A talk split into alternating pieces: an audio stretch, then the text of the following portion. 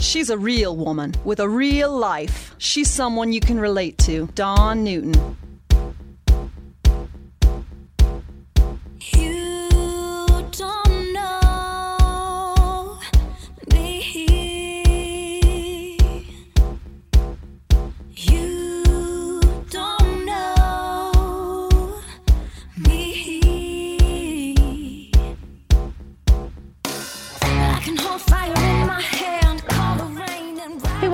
Dawn Newton podcast. I am your host, Dawn Newton. For the last nine years, Sam Quinones has been studying the changing face of drug use, sales, and addiction in the United States. In his new book, The Least of Us True Tales of America and Hope in the Time of Fentanyl and Meth, he tracks the explosion of synthetic drugs that has hit the streets of America, increasing the danger of drug use and making addictive chemical substances far cheaper and more plentiful than ever before. Sam Quinones joins me today. He is a New York Times bestselling author, investigative journalist, and NBCC winner. Again, he joins me to discuss his groundbreaking book, The Least of Us True Tales of America and Hope in the Time of Fentanyl and Meth. Sam Quinones, it's great to speak with you. We're talking about your latest book, The Least of Us True Tales of America and Hope in the Time of Fentanyl and Meth.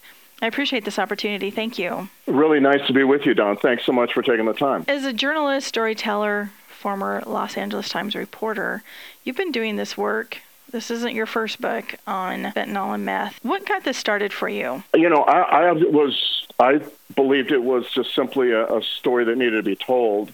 I don't have any personal connection to it. I had come, I lived for 10 years in Mexico. I come back from Mexico in 2004, worked for the LA Times. And a few years after that, I began to realize that we were seeing an enormous increase in in heroin seizures at the border, meaning more and more people using heroin in the United States. I could not explain that. Long story short, eventually began to focus on heroin trafficking, and I realized that, uh, in particular, one town that was very big and uh, where the where the guys had a, a system of selling heroin very much like pizza delivered with mm-hmm. a, a, you know a radio kind of a dispatch system or an operator dispatch system. They were very big in Portland uh, for quite a long time, added significantly to the overdose death rate in Portland through the 90s and into the two, 2000s. And that led me to then understand that the reason there was an increase in, in, in all this was because of the opioid ep- epidemic and uh, and the, the, the, the spread of, of uh, the wanton prescribing of prescription pain pills.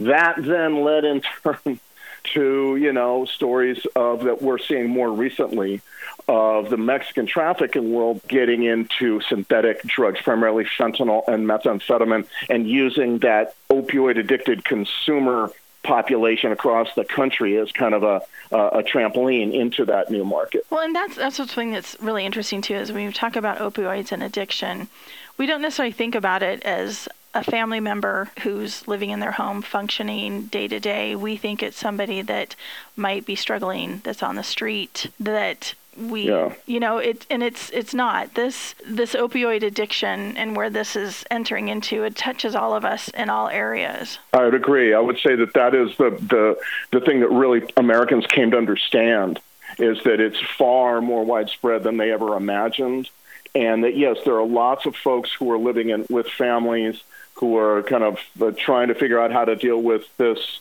uh, addicted loved ones uh, uh drug use.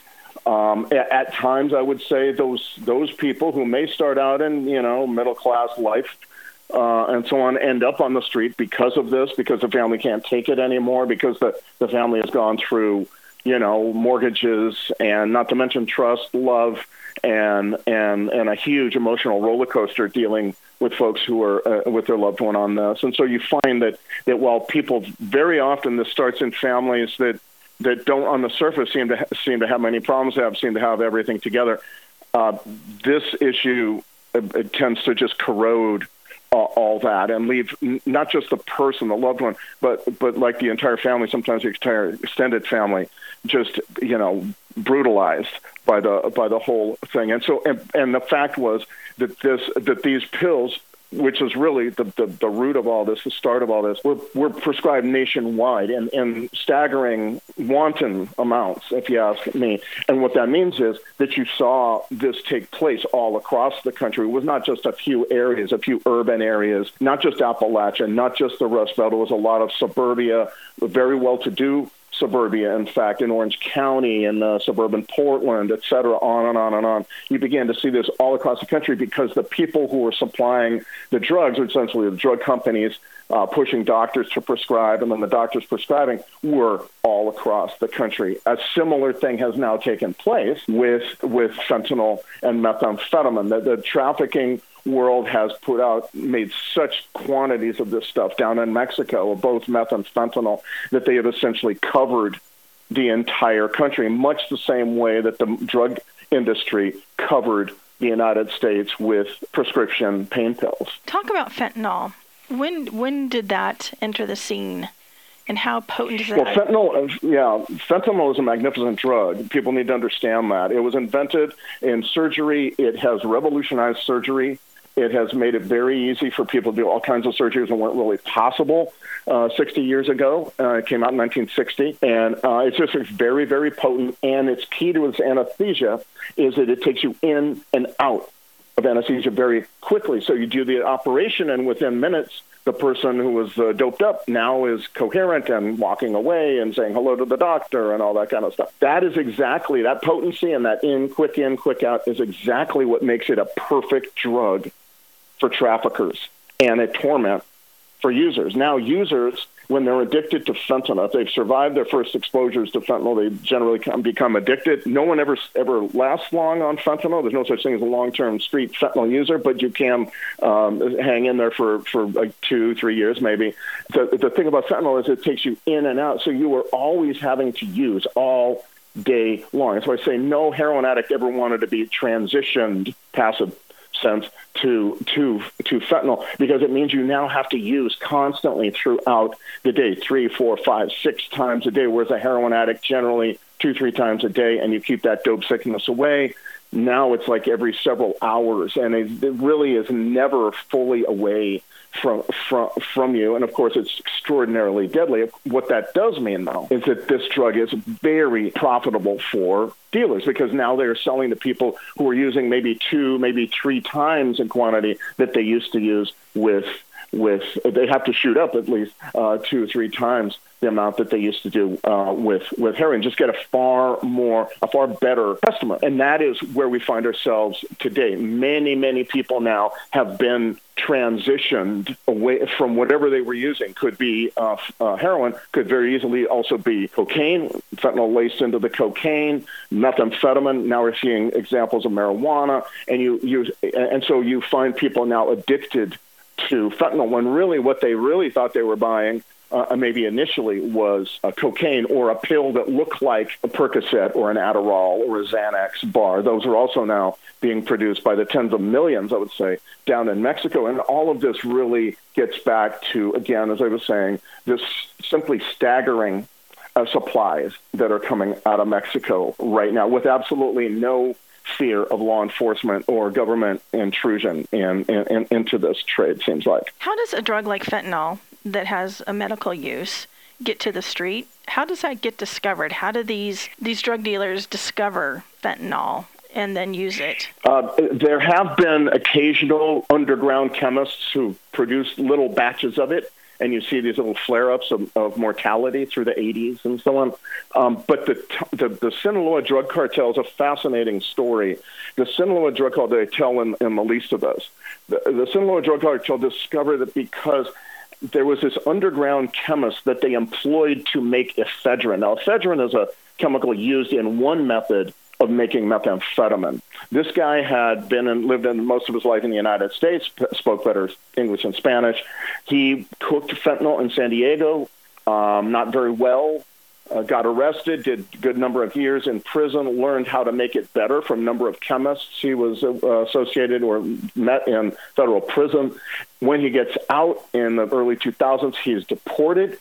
The Sinaloa drug cartel contact him and one one branch, one element within the Sinaloa drug cartel contacts him because they want him to make ephedrine. They're afraid that the Mexican government will cut down on ephedrine importations, and they'll make it more difficult to make their methamphetamine. So they're looking for another source, and they hire this guy. This guy, though, thinks he's smarter than everybody else, and he says, "You know what? I'm going to make fentanyl. They don't know what this is. I know. I know better than they do." And in fact, that's exactly what he does. Unbeknownst to them, he makes a bunch of kilos of fentanyl, and then he tells them, and they get very mad for a bit but he sits them down. He says, No, you don't understand. This is the most profitable drug you will ever, ever see. And we know this because of uh, he was extensively uh, interviewed by the DEA agents. I interviewed the DEA agents, and this was their their uh, uh, recollection of the conversation with the guy. And he told them these these traffickers, this this stuff that I make is like a synthetic heroin, so you don't have to drink grown poppies anymore. He was making it in a lab. That meant something to him right there. But he also said, plus you can cut this 50 times, meaning one kilo can be cut into 50 kilos and still be sellable on the street. Nobody believed that. And they did some testing, and they test test marketed it. Literally, that's what the wiretap showed. That they were like testing it in Chicago. They sent it up to Chicago and then Detroit, and pretty soon they're getting back. Yes, it's working. It's amazing. People love it, and all that kind of stuff.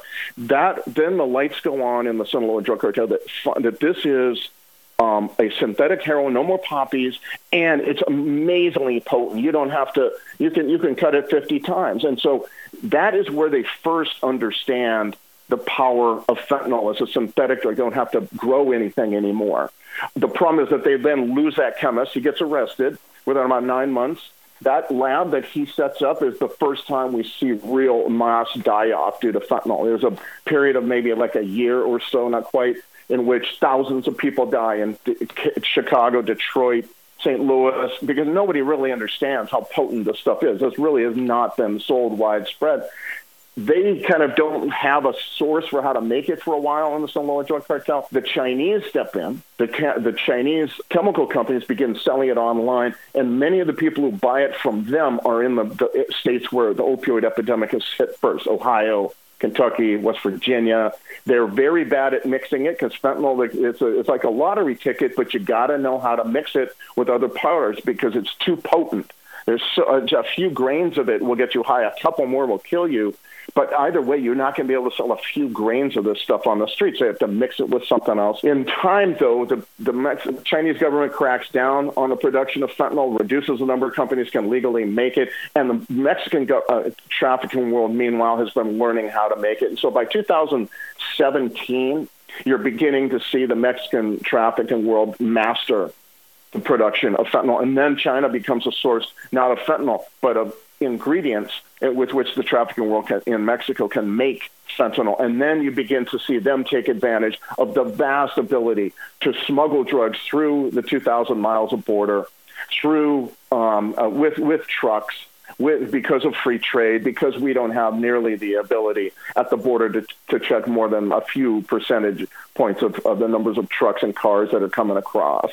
And that's when you begin to see fentanyl go from the Midwest to the East and the West, and that's when you begin to see it hit hit the western coast, uh, California, Oregon, et cetera, about 2018, 19, right in there. And by the time COVID comes around, basically they have covered the entire country with fentanyl as as well as methamphetamine. That's another story, though. Just reading, you know, yeah. LA Times, the op-ed that you wrote, that some users could smoke up to 50 to 100 pills a day. Right, and that may be the. I mean, literally, that's what's going on on the border now. The the pills are coming in because a function of this supply, one of the functions is that they're p- producing just staggering quantities of these look-alike counterfeit pills that look like Percocets or Xanax or Adderall or oxycodone generics, the press blues as they're known. Uh, you, you, the first bust of those pills was in uh, uh, 17, 2017, at 12,000 pills. They, now they're capturing uh, hundreds of thousands of pills every day in one border crossing. You know, it's just uh, you're talking about tens of millions of these pills, I think, uh, coming across. And in certain areas, they're, they're pretty cheap all across the country, but they're dirt cheap down on the border area. And so in the southern Arizona, I have a number of sources telling me that they have people in, in, in drug treatment and so on who have just, you know, they're smoking the pills. You don't need to inject them. They're so potent. They're they're smoking about 50 to 100. That must that may be in fact as a group the highest tolerance to an opioid that a human being has ever achieved. I, I just can't imagine going any higher. What it means is, though, if you're in that situation, you are using all day long. You don't get a respite. You're you're kind of finding the pill and smoking it every hour, every two hours at the most. You know that kind of thing because it's just rat race to keep the drug sickness away, and you've got to constantly feed that dragon. Thinking about the drug user who knows how to administer, how to smoke, how to the dosage. Yeah.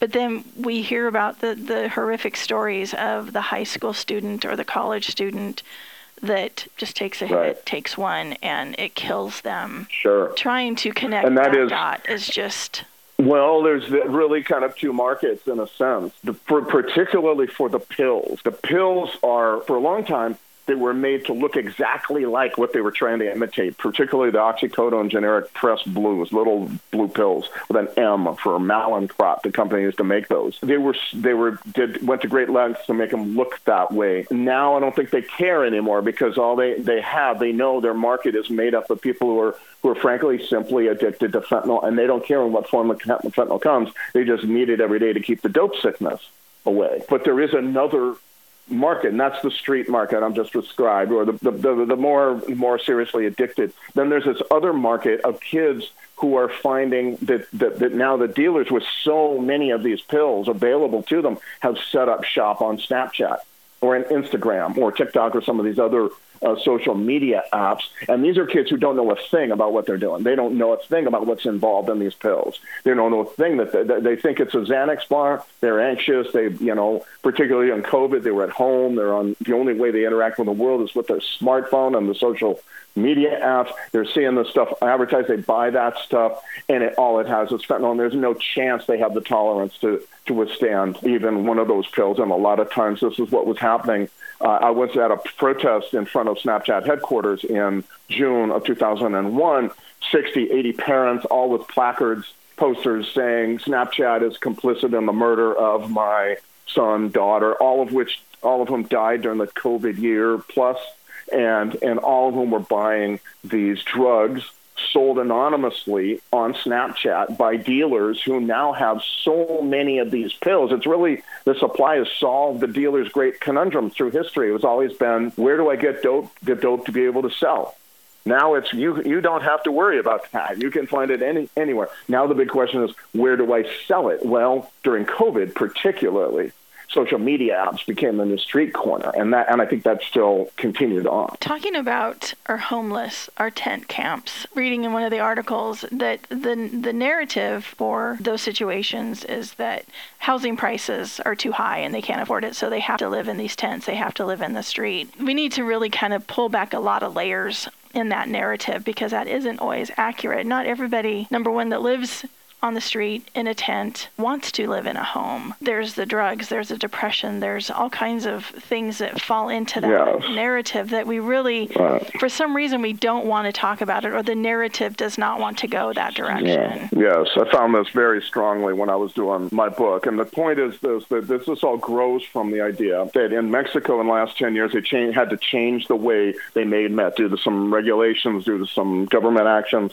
They had to change. So they find a new way that involves a whole lot more chemicals, but it allows them to make because they can get all these chemicals from the from the uh, world chemical markets through those ports I was talking about. It allows them to make quantities of methamphetamine that are again simply staggering and very much like the fentanyl story just in simply their ability to make this stuff that meth ha- begins to march in enormous quantities across the country about 2000 let's say 12 13 right in there hits the Midwest where where there's never been any Mexican meth, just like small shake and baker, small time cooks in a motel somewhere, uh, and gets rid of all of them. It outcompetes all of them by 2017, 18, right in there. 2019, it's all the way up in New England. It's covered New England, and no longer do you have uh, another area that never had any meth to speak with, yeah, the nationwide coverage of this meth due to this new way of making meth that is allows them to make quantities that we've just never uh, conceived of before. But along the way, the other story that the, that I've broken the least of us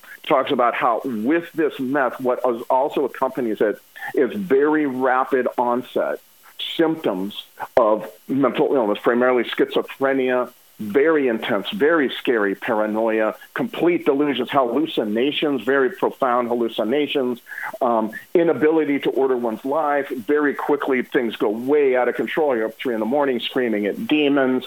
Very quickly, people lose their homes or their housing, whatever form that takes, and they're out on, on the street. At the same time, homelessness is a, is a very complicated problem because there's so many reasons why people end up homeless drug addiction, and certainly this methamphetamine is certainly one of the, the more, important ones, but there's many domestic violence, aging out of foster care, leaving prison without family.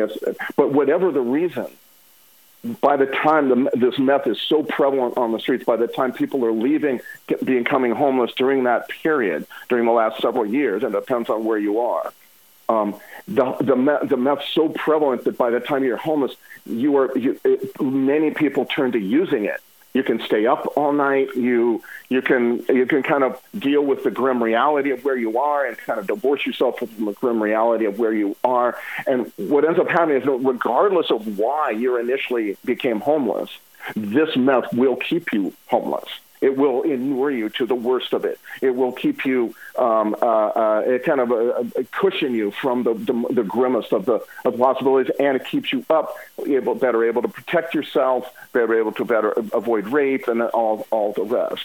And so this is what you're seeing all across the country. I believe it's a national story. Defies the idea that homelessness is solely due to affordable lack of affordable housing, because this is happening in rural parts of America, in Rust Belt parts of America. I wrote about three chapters in, the, in a town in West Virginia where this is definitely what was happening. Uh, they had no homeless at all until this meth arrived, and then pretty soon hundreds of people are, are homeless. Great devastation to their to their town, um, and there's simply no problem with affordable housing in that that town. And so it seems to me like this contra- goes contrary, though, to this reigning narrative that all homelessness is due to the lack of affordable housing and therefore the sole way of dealing with it is through building affordable housing. I think this myth is showing that, that a big part of this is uh, of this pro- homeless problem that we're seeing across the country is due to drug addiction and mental illness. Very, very clearly, if you spend any time on the street at all, this is very clear. Um, a lot of times, though, activists uh, don't want to hear this, and they have a a certain political power, particularly in certain areas. I think in Oregon, their their power is pretty profound. Certainly in L.A., San Francisco, the same thing.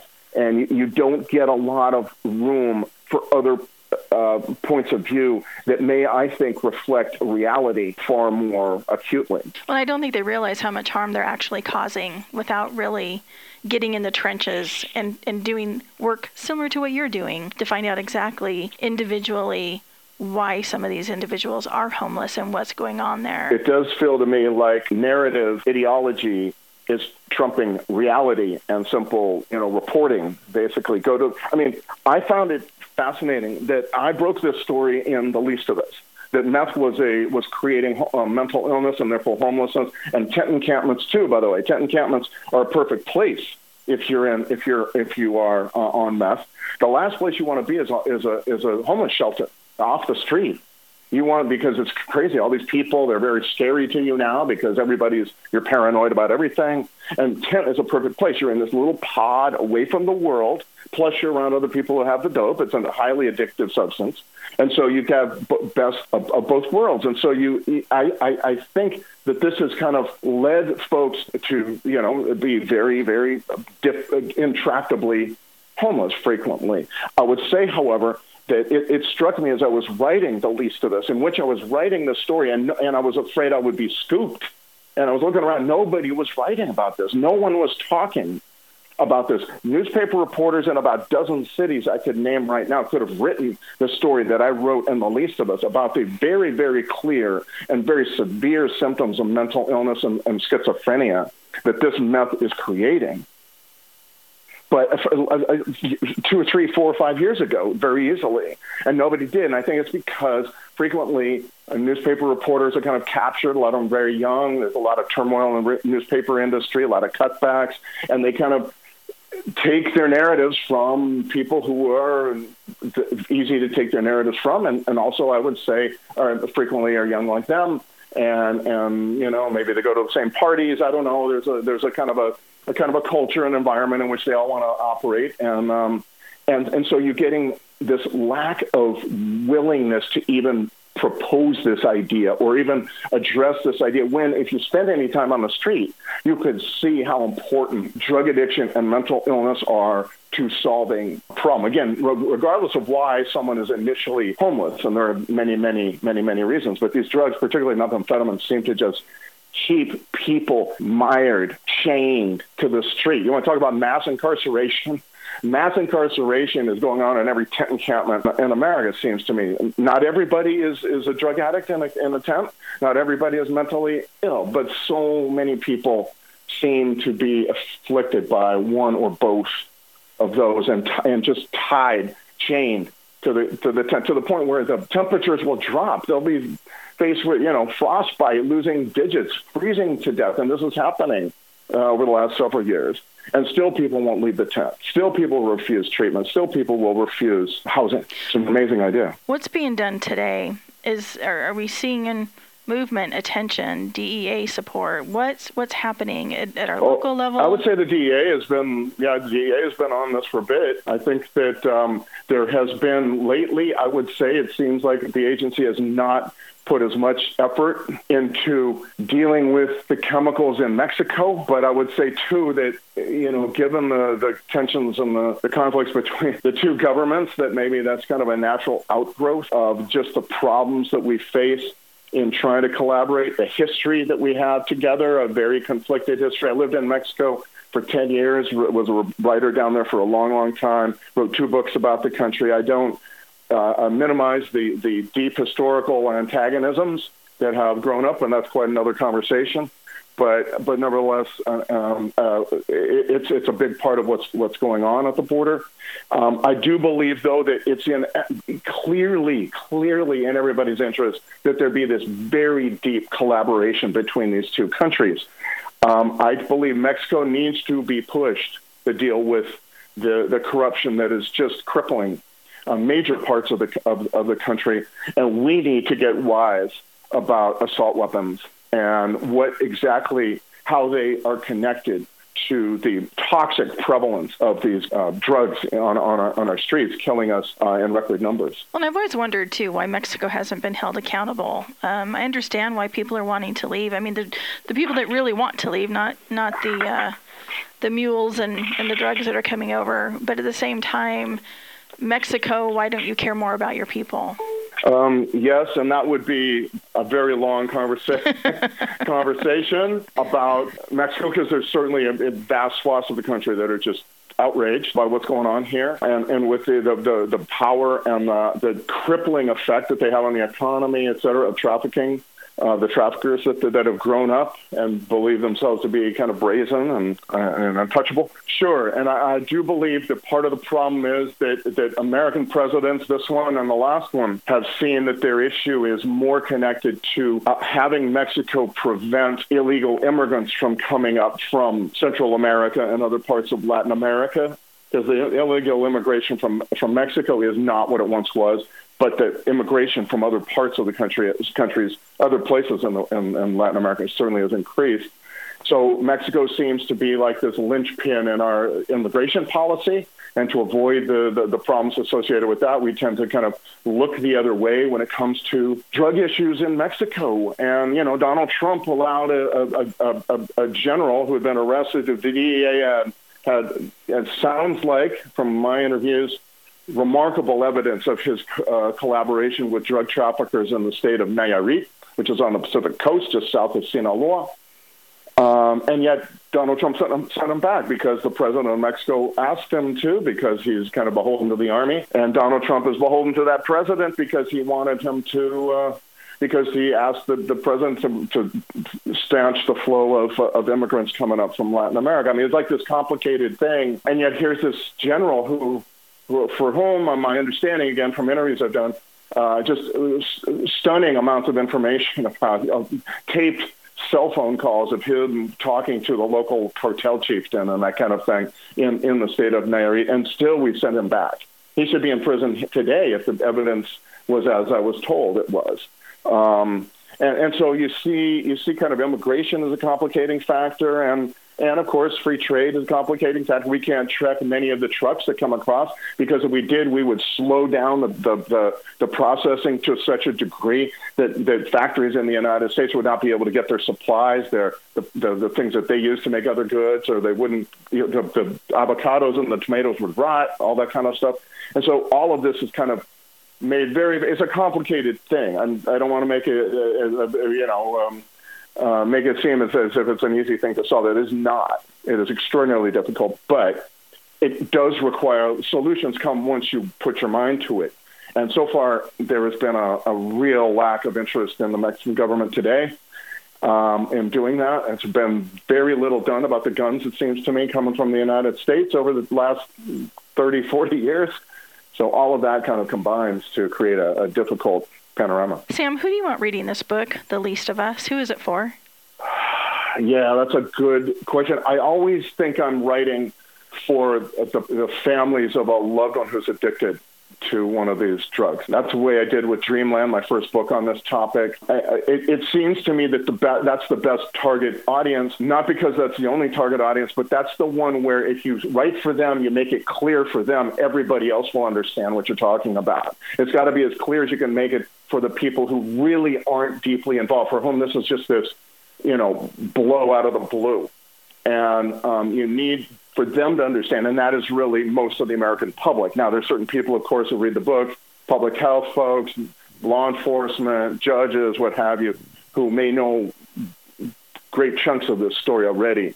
But to me, what I'm trying to do is is reach out to Americans who've had this issue in their lives in some way and say, this is how this happened, how these the drugs got so cheap and so prevalent. This is how your boy ended up schizophrenic uh, in a tent um, in Sacramento or in Portland or in uh, rural Indiana somewhere. You know what I mean? So that is kind of to me has always been the best idea. You write for the person that you can easily visualize, and the person for whom once that person understands it, pretty much everybody's going to understand it too. I also see this book as is in my mind. I just keep thinking of parents and for their middle schoolers, high schoolers heading into college so they can educate themselves. We hear about the Skittles on the street and things like that. And my kids are adult children, yeah. so I don't have that necessarily that concern. You know, you don't look at drugs anymore. You can't say it's recreational use. I mean, it's life or death. We, we have reached the end of the era of recreational drug use in America. Fentanyl put an end to it a couple years, a few years ago, if you ask me. now, uh, nothing you can, you can't trust anything on the street or at a party to not include fentanyl. I mean, no line of cocaine in America is trustworthy in that way, I think,